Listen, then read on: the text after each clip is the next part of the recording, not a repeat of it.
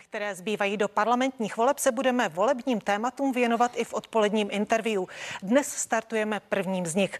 Jeho hostem je bývalý předseda KDU ČSL a také bývalý ministr několika vlád Cyril Svoboda.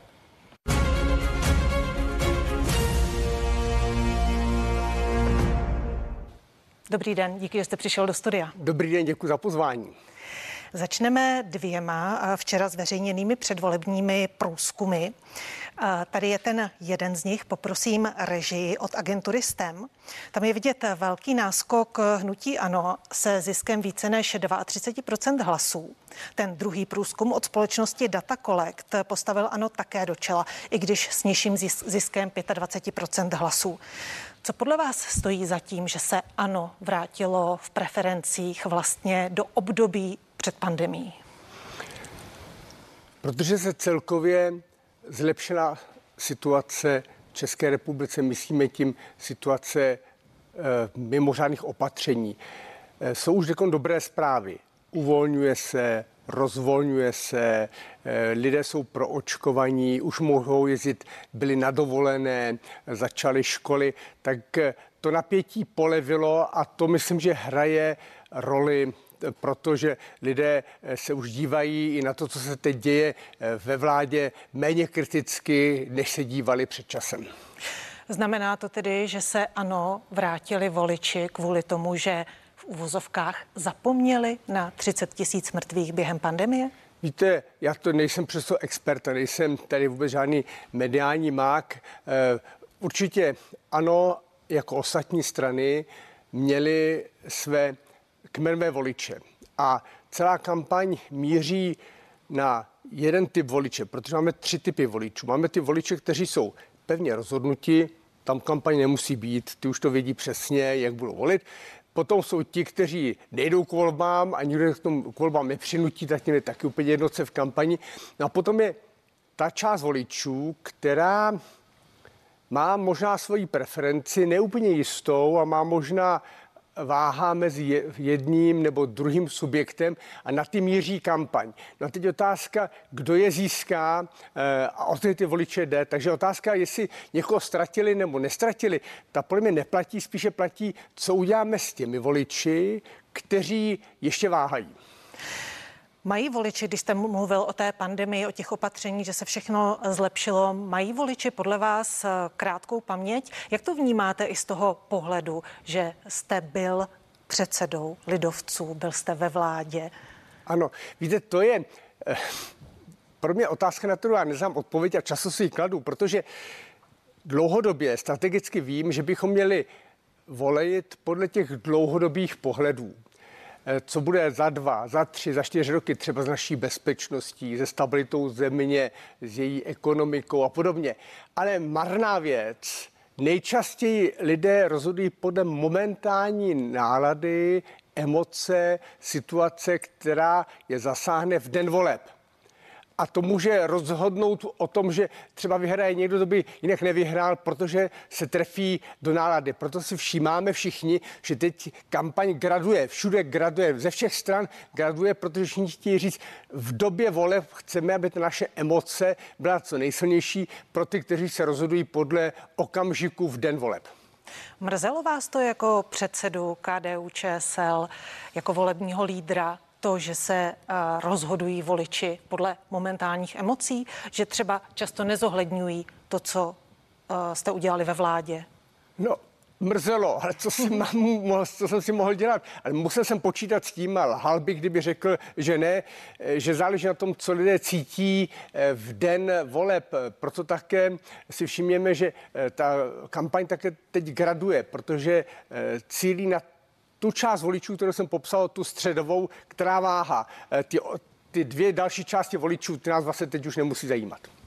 Jakou roli v tom zapomínání voličů, o, kterém, o které jsme mluvili, hrála opozice? Já e, nevím, protože já marně hledám opravdu jedno klíčové téma těchto voleb že by bylo jedno, na kterém by se e, lámala celá situace. Třeba když byla reálně vlna migrace v roce 2015, tak byla určitě schoda, že to bylo hlavní téma, proč bylo reálné a e, lidi ho vnímali v den voleb. E, teď samozřejmě se snaží všechny politické strany zdůraznit nějak nějaký pohled na svět nebo nějakou situaci nebo nějaký vztah a říct, tohle to to určující. A teď otázka, jestli se trefí voliči, jestli to volič také vnímá, že to je určující, protože volič je svobodný. Eh, volič může volit různě. Já řeknu jeden příběh.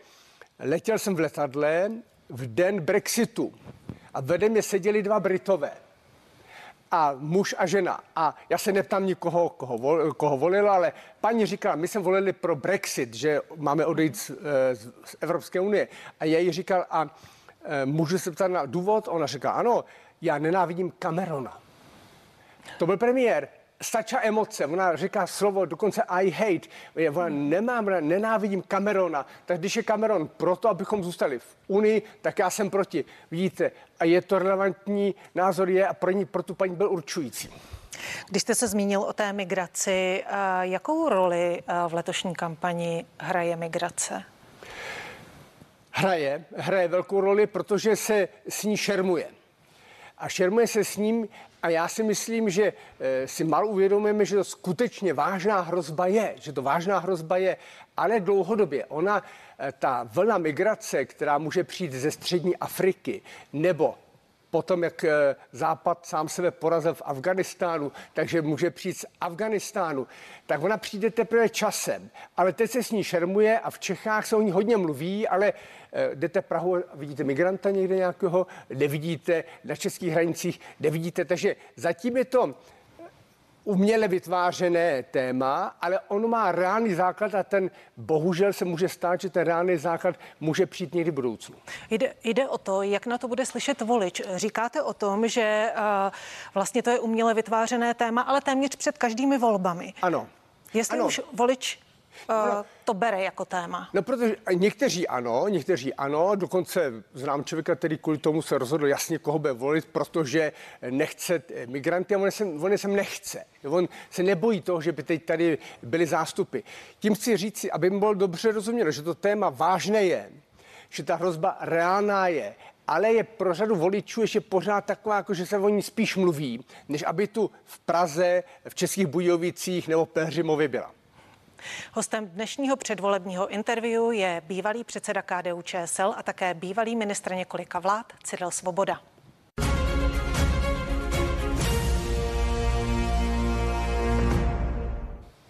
Co může ještě zastavit posilující ano, podle vás?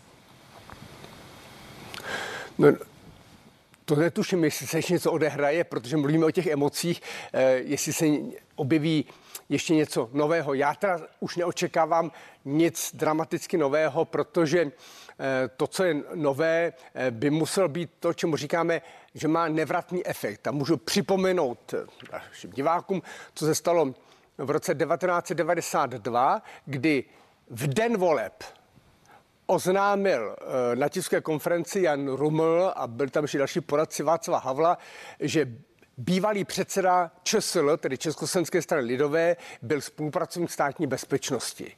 A tomu se říká ten nevratný efekt, protože oni to oznámili v pátek a v pátek se šlo volit. Na to už nikomu se vysvětlíte. A vedlo to k dramatickému pádu tehdejší koalice křesťanských demokratů.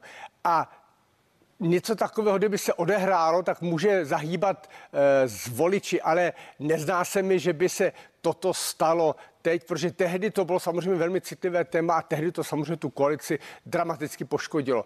Tohle to by mohlo zahýbat potom s výsledkem, ale pokud se nestane něco takhle dramatického, tak neočekávám změnu. Neočekáváte ani žádné jiné překvapení? Já nevím, co by to mělo být. Já netuším, eh, co by to mohlo být, aby to skutečně eh, zasáhlo celou společnost. Eh, tehdy, když vzpomínáme ten příběh z roku 1991, tak to, byly, to, byl, to, to byl příběh jako velmi silný, ale tentokrát si nedokážu představit, že by něco takového se mohlo objevit. Jak pravděpodobný je podle vás volební pad? No může se stát, samozřejmě. My nevíme, jak rozhodnou, rozhodnou voliči. Bude velmi důležité, kolik stran překročí 5%. protože čím více bude stran, které překročí 5%, tím větší možnost kombinací se bude nabízet. Čím jich bude méně, tím méně kombinací. A to rozhodne volič a, e, Podle a uvidíme, těch... kolik stran bude, co bude mít, tak že nejhorší by bylo, kdyby měl víc stran, e, třeba 4,9 a nepřekročili 5%, tak se může potom situace vyjednávací různě komplikovat, ale nechme to na voliči, volič rozhodne. Obě koalice, opoziční koalice se vyslovily, že by po volbách do vlády s hnutím ANO nešly. Ústy Romana Onderky, místo předsedy ČSSD, eh, po volební spolupráci odmítli sociální demokraté. Včera řekl, že dvakrát ta zkušenost už stačila. Myslím si, že by nám slušela opozice. Jaký názor máte na to vymezování se vůči jakékoliv straně, v tomto případě vůči hnutí ANO? A povolební tak, spolupráci. Eh, děje se to a zřejmě i strategové těchto stran došli k závěru, že tohle to chce slyšet jejich potenciální volič eh, tím, že říká, eh, s někým nepůjdeme do koalice. Jak to zabere, to uvidíme, protože možná, že někdo řekne, já bych vás volil, kdybyste byli ochotni se dohodnout také s nutím ano a e, já chci, aby se dohodli. Já nechci, abyste byli v konfliktu. To nechme na těch e, politických stranách, co já vám to mám tady od stolu říct, to oni si dělají možná vnitřní průzkumy, oni znají možná lépe situaci v regionech, takže e, vsadili na tuto kartu. Jak vypadají ta povolební vyjednávání? Jak často se mění taková ta prohlášení, které zaznívají před volbami? A jak, to, jak se mění po volbách v souvislosti s povolebními vyjednáváními? Máte s nimi určitě řadu zkušeností. Víte, ano, to, to uvidíme. Eh, podle mě politické strany často dělají chybu a tato chyba se stala po posledních volbách, že minutu po volbách všichni mluvili tak, jako byli ve, ve finiši té volební kampaně, znovu se dramaticky vymezovali a říkali ne, ne, ne, ne, ne. A potom když jim schladly hlavy, tak si řekli, hm, nevíme, jestli to, jsme to udělali správně. Zkrátka, eh, určitě moje zkušenost, kterou nabízím, je, že po volbách je potřeba napřed si dát chvilku přestávku, možná hodinu, eh, promyslet, co se vlastně stalo, jaký je poměr sil a podle toho se začít vyjadřovat, protože nejhorší je pokračovat v kampani eh, dál, protože eh, minutu po volbách, protože už máte eh, hlasovací lístky v urnách, všechno je sečteno a další volby budou až za čtyři roky. No takže eh, to ten eh, pár hodin to počká a potom říkejte, co si k výsledku chcete říct voličům. Včera v partii Terezie Tománkové lídr kandidátky ANO ve Zlínském kraji Radek Vondráček nevyloučil povolební koalici ANO a SPD. Mimo jiné řekl, že ačkoliv všichni říkají, jak jsou extremističtí, tak nikdo neřekne čím a musím za sebe říct, že se chovají korektně. Mě osobně nic špatného neudělali, řekl na adresu SPD. Jak pravděpodobná je podle vás vláda ANO a SPD a vidíte v tom nějaké nebezpečí? To asi těžko můžu vyjádřit, protože abych hodnotil, jaké řešení je dobré pro Českou republiku, musím dát celé výsledky. Musím vidět, jak dopadly volby, jaký je poměr sil, protože nejde jen o to, čemu se, eh, co se získává a také možná čemu se brání. No a to nechme na vyjednávání eh, po, po volbách. Já tady nechci, záměrně se nechci vyjadřovat tomu, jaké mají být povolební koalice, protože si chci tomto nechat odstup a, a, a protože dneska už to jenom komentu, kdybych tady byl v nějaké kampani, tak bych tady kategoricky tvrdil eh, to, co, by, to, co bych Takže když to, no. když to vezmeme tak, kdybyste byl uh, v té době lídrem lidovců, a ANO a SPD by uzavřeli koalici a požádali by vás o podporu, o vstup. Šel byste do takové koalice? Ne, ne, to je opět spekulativní otázka, na kterou se nedá odpovědět, protože záleží na tom, jaké budou, eh, jaké budou podmínky. Samozřejmě já preferuju demokratickou uh, koalici stran, které jsou státotvorné, proevropské, tak to se mi zdá, že, že, že prospívá České republice dlouhodobě. Ale my nevíme, jak dopadnou volby. Bude tam přísaha nebo nebude, budou tam komunisti, nebudou, budou tam sociální demokrati, nebudou. Tam je hodně otevřených otázek, na kterou teď těžko odpovídat. Tuto otázku budeme hodnotit v den vole, protože to už budeme vědět, jak koalice dopadnou, tam můžeme potom odhadovat, kdo s kým a jakou šanci má. Hostem dnešního předvolebního interview je Cyril Svoboda, bývalý předseda KDU ČSL.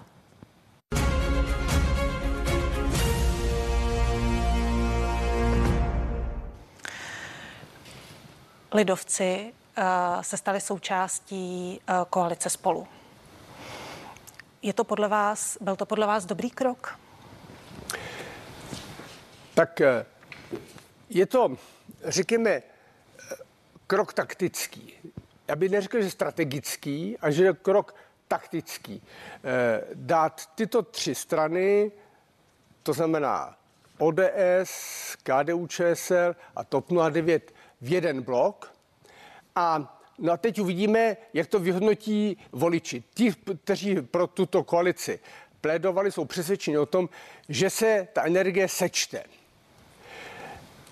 tak to uvidíme, jak to mám teď posoudit, protože my uvidíme, jak rozhodnou voliči, protože platí obojí. Buď se ta energie skutečně sečte, což, je, což bude dobře pro koalici, nebo se také může stát, že se ta energie nesečte, že někteří třeba, kteří tradičně volili jednu či druhou stranu, nebudou volit tu koalici, protože tam je ten druhý nebo ten třetí. To, tohle to uvidíme. To je jenom spekulace, co k tomu máte říct. To uvidíme podle výsledku, podle toho se taky eh, doví i lídři, jestli udělali správně nebo ne. Jak hodnotíte ty aktuální kampaně jednotlivých politických stran? Vstoupili do finální fáze. Vidíte tam něco zajímavého, něco, co vás zaujalo? No, Nějaký výrazný moment. Problém je v tom, že já tam nevidím nějaké jako eh, klíčové téma, který bych viděl, jak jsem tady před chvilkou řekl, eh, třeba rok 2015. Na druhou stranu eh, je tam chybí eh, něco, řekněme, v vtipného, něco, co by eh, mohl také člověka jako voliče pobavit, jako něco, co by, eh, co by svědčilo, protože eh, že bereme, eh, že jsme schopni něco vzít s jistým nadhledem. Je v té kampani jako hodně emocí a samozřejmě je, je vyostřená, když se díváte, já nevím, na YouTube, eh, jak se to jmenuje, ta, jak tam paní ministrině Maláčová a pan Stropnický, to vidíte z jedné strany, to jsou jako, to jsou jako Hustá dvojka. Hustá dvojka, to vidíte, že to je, že to je najednou jako, eh, jako koncentrované eh, a silné a to se, je to ve finiši, no tak co mám tomu říct? Zkrátka, já nejsem strateg žádné z těch politických stran a oni, eh, oni si sami volí cestu, která je má vést. No a a jestli je vede správným směrem a k úspěchu, to říkám znovu, nechci se vyhýbat odpovědi, ale co mám k tomu říct, to, to nám řekl voliči. No, já nejsem tady o tom. Vy jste taky jeden z voličů. Jasně. Zároveň ano. s kampaněmi máte svou vlastní zkušenost. Ano. Liší se nějakým způsobem eh, kampaně eh, z vašich dob? s kampaněmi, které se vedou v současné době. Ano. Případně v čem? Liší se výrazně, protože samozřejmě, jak pokračují, eh, pokračují technologie, tak mnohem větší váhu mají sociální sítě. To má ohromnou výhodu, že se šíří informace velmi rychle. Má to dvě nevýhody. První nevýhoda je, že se šíří kde co tak i tedy eh, divné informace a, a, a fake news a podobně. A druhá nevýhoda je, že to je že to je vůbec úvaha krátké paměti, protože to, co vám jde na, na sociální síti jeden den, druhý den může jít úplně jinak a třetí den, je to tak jako krátko obrátkové, že velmi rychle se může něco změnit. Já proto uh, jsem přesvědčen, že i řada voličů se rozhodne podle dlouhodobého pohledu na jednotlivé politické strany a nenechají se úplně rozvyklat uh, tím, co se děje na sociálních sítích. V tom se ta kampaň dramaticky liší, protože Eh, samozřejmě v 90. letech hrály roli i mítingy. To podle mě dneska nehraje roli vůbec žádnou. Tak dělají se mítinky, samozřejmě musí se dělat, ale a ty to spíše pro zanícené e, příznivce nebo zanícené odpůrce, nebo se někdo jde podívat. Já vzpomínám, jsme dělali kampaň v Hradci Králové taky, ještě bylo myslím v roce 2002, a tam šla maminka měla kočárek a u kočárku dítě a to držel, já nevím, balonek od ČSSD, e, píšalku od ODS, e, cukrátka od KDU ČSL. No měli od všech stran v Hradci Králové něco, takže paní odpoledne projela všechny mítinky, něco si někde sebrala a e, každý si myslel, že získá na svou stranu. Koho volila, netuším samozřejmě. No. Ještě na závěr, když jsme mluvili o tom, že ano, nevyloučilo povolební uh, koalici s SPD. Uh, vy jste vlastně už třetím rokem poradcem Andreje Babiše pro ústavní a legislativní záležitosti. Byl by pro vás problém radit někomu, kdo je ve vládě z SPD? Poprosím tak, vás stručně. Jasně, co, eh, co bude po volbách, to, eh, to uvidíme, ale protože já nikam nekandiduju, tak nechci tady říkat žádné politické posty tohoto typu, protože to potom samozřejmě už byla součást té kampaně. Takže co bude po volbách i co budu já dělat, no se rozhodnou po volbách. To říká můj dnešní host, kterým byl bývalý předseda lidovců a bývalý ministr v několika vládách Cyril Svoboda. Díky za to. Děkuji. První předvolební interview je u konce. Další předvolební pořad, tentokrát ekonomický, jak volí vaše peněženka, začíná už za chvíli. Hezký zbytek dne se CNN Prima News.